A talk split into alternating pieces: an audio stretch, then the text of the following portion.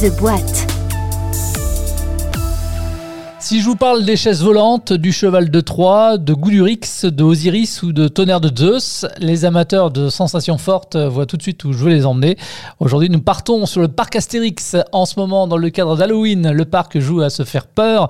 Et en attendant le Noël gaulois, le parc Astérix recrute. Et on en parle dans The Boîte, le podcast des entreprises qui recrutent, à écouter dans son intégralité sur jobradio.fr, depuis notre appli Job Radio. Un programme également disponible en vous abonnant depuis l'ensemble des plateformes de diffusion de podcast. Bonjour Claire Védrine. Bonjour. Merci de répondre gentiment à mes questions.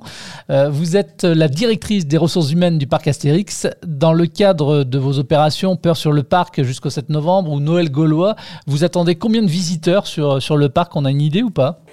On n'a pas une idée extrêmement précise. Je sais qu'on attend à peu près 150 000 personnes sur le parc. Et puis à peu près la même chose pour la période de Noël. Et sur une année pleine, pour vous, ça représente combien de visiteurs, le parc Astérix ? Sur une année pleine normale, on est à 2,5 millions à peu près de visiteurs. Ouais, c'est énorme. Le parc Astérix, ce sont combien de collaborateurs, Claire ? Alors, ce sont 915 équivalents temps plein, c'est-à-dire... Pour être plus précise, on a pas loin de 300 personnes en CDI et puis on peut recruter jusqu'à 2500 saisonniers, vacataires et intermittents du spectacle. Alors comme chaque année, sauf en cas de pandémie mondiale qui vous oblige à rester fermé malheureusement, le parc Astérix est un gros pourvoyeur d'emplois. Combien de postes sont actuellement à pourvoir ? Alors là, on a encore un petit peu plus de 200 postes à pourvoir, sachant qu'ils sont à pourvoir pour les premiers le plus vite possible, puisqu'on va ouvrir là pour les vacances de la Toussaint. Et parmi ces postes, on recherche évidemment des postes saisonniers, des postes CDD classiques, mais aussi des postes en CDI. Oui, j'allais vous poser la question sur les types de contrats. Dans quel secteur d'activité finalement ces postes sont-ils à pourvoir ? Alors, il y en a beaucoup qui sont des postes sur le parc, sur les attractions, les boutiques, l'hôtellerie, la restauration, les métiers de la technique. La technique, c'est l'entretien des attractions, mais c'est aussi l'entretien des décors, c'est l'entretien des bâtiments, toutes ces choses-là. On recherche aussi des comédiens et des régisseurs pour la partie spectacle. Et puis, on a quelques postes dans d'autres services type marketing, type RH, type finance, paye, etc. Donc voilà, on recrute dans beaucoup de métiers. Alors, les profils maintenant que vous recherchez Alors, plus que de l'expérience, on recherche surtout des aptitudes pour travailler sur le parc.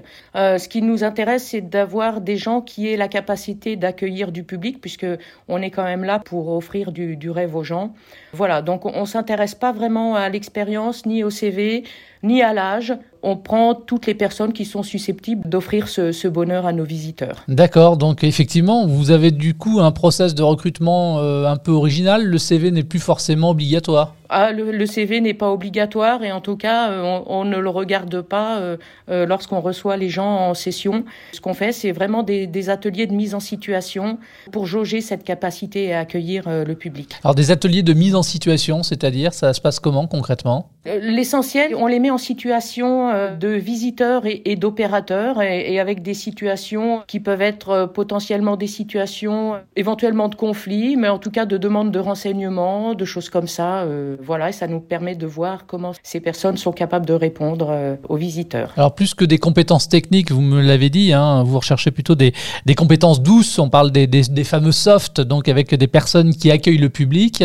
Il y a d'autres softs que vous recherchez notamment aussi chez vos talents ? Oui, une capacité à respecter les consignes parce qu'on fait quand même fonctionner des attractions qui demandent d'être strictes sur le respect des consignes de sécurité. Donc ça, c'est effectivement une deuxième qualité recherchée. Comment sont intégrés les nouveaux collaborateurs avant de prendre leur poste ? Alors, on les fait venir, on leur présente l'entreprise, on leur fait visiter un petit peu les lieux de vie et ensuite, ils sont intégrés sur leur poste en doublon avec d'autres personnes du service de manière à ce qu'ils apprennent petit à petit le métier. Évidemment, on les lâche pas comme ça tout de suite sur leur poste. Ils sont accompagnés. J'imagine.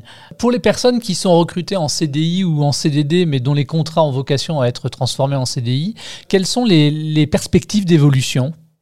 Écoutez, elles sont très ouvertes.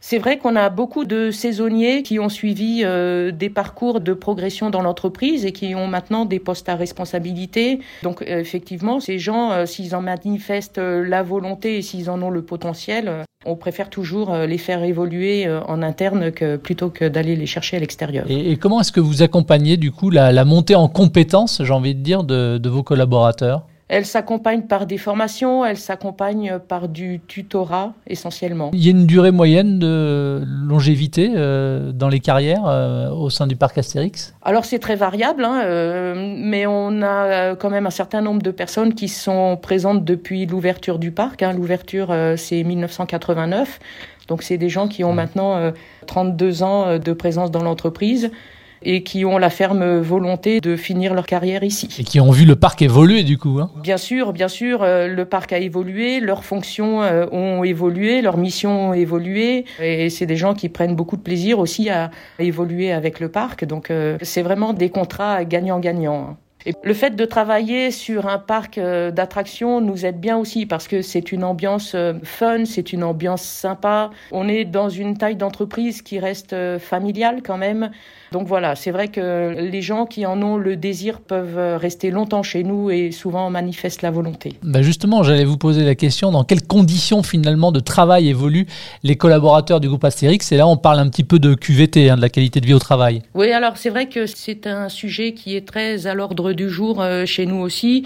On met un point d'honneur à leur offrir les meilleures conditions possibles. Donc on essaye de leur apporter chaque année des petites nouveautés.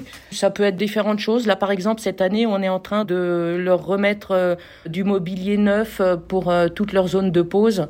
Des canapés, des coins repos, des distributeurs de boissons, de nourriture, des choses comme ça. On envisage d'ici 2 ans de refaire tout le restaurant d'entreprise, les vestiaires. Voilà, c'est des actions comme ça chaque année pour progresser dans cet accueil de nos salariés. Parce qu'on y tient. Vous avez raison d'y tenir, évidemment. On parle aussi parfois de jobs peut-être un peu compliqués parce que physiquement, il faut pouvoir tenir. On est souvent debout. En termes d'horaire aussi, comment ça se passe, comment ça fonctionne ? Ça aussi, c'est quelque chose qu'on travaille, l'équilibre. Alors, à la fois l'équilibre vie professionnelle, vie privée, parce qu'on est ouvert 7 jours sur 7 sur certaines périodes. Et puis, on fait aussi des fois des nocturnes. Donc quand c'est le cas, on a des doubles équipes pour assurer un nombre maximum d'heures. Je veux dire par là qu'il ne reste pas toute la journée parce que effectivement ça fait long. C'est un travail parfois physique, ça dépend des postes mais ça peut arriver. On leur offre depuis peu des cours de sport pour qu'ils puissent s'entretenir. Voilà, et puis on les fait tourner aussi sur les postes de manière à ce qu'ils puissent se reposer. On instaure en fonction des journées également des pauses supplémentaires. Voilà, on fait tout un tas de choses comme ça. Le parc d'attractions, comme d'autres d'ailleurs, a été particulièrement touché par la crise sanitaire. Comment est-ce que vous garantissez finalement la sécurité de tous vos collaborateurs ? Alors déjà, on est soumis à l'obligation de passe sanitaire. Donc tous nos collaborateurs ne peuvent venir travailler que s'ils nous présentent le pass sanitaire. Et il en est de même côté visiteurs. Ça, c'est une première chose. Et puis évidemment, on reste très à cheval sur le respect des gestes barrières. Chez nous, le masque est toujours obligatoire, que ce soit côté visiteur ou côté salarié. On a toujours 900 points de gel hydroalcoolique. Voilà, on a vraiment beaucoup travaillé sur ce sujet et je peux dire sereinement qu'on est très bien sur ce plan-là. Alors, j'imagine que ça dépend aussi du type de contrat ou des responsabilités qui vous sont confiées dans le cadre de l'exercice de votre mission, de vos missions. Mais en termes de rémunération, comment ça fonctionne chez Astérix ? Alors, on a une grille de rémunération qui évolue chaque année. Et puis, évidemment, la rémunération dépend du poste qu'on tient. Quand on est sur un poste d'opérateur, les rémunérations sont un petit peu plus élevées que le SMIC. Et quand on passe sur des postes qui nécessitent des fonctions de management, évidemment, les salaires sont en conséquence. Voilà.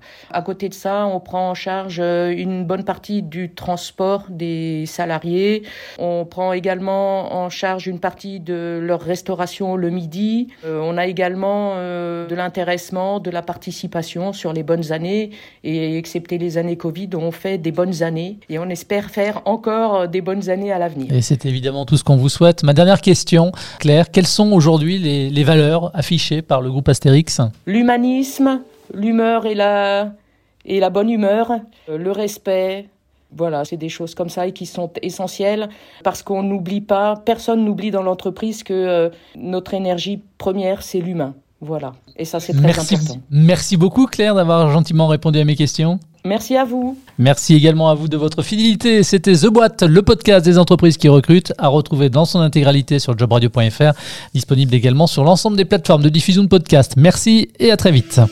Tous les podcasts de Job Radio sont à réécouter sur l'application Job Radio et téléchargeables depuis toutes les plateformes de diffusion de podcasts.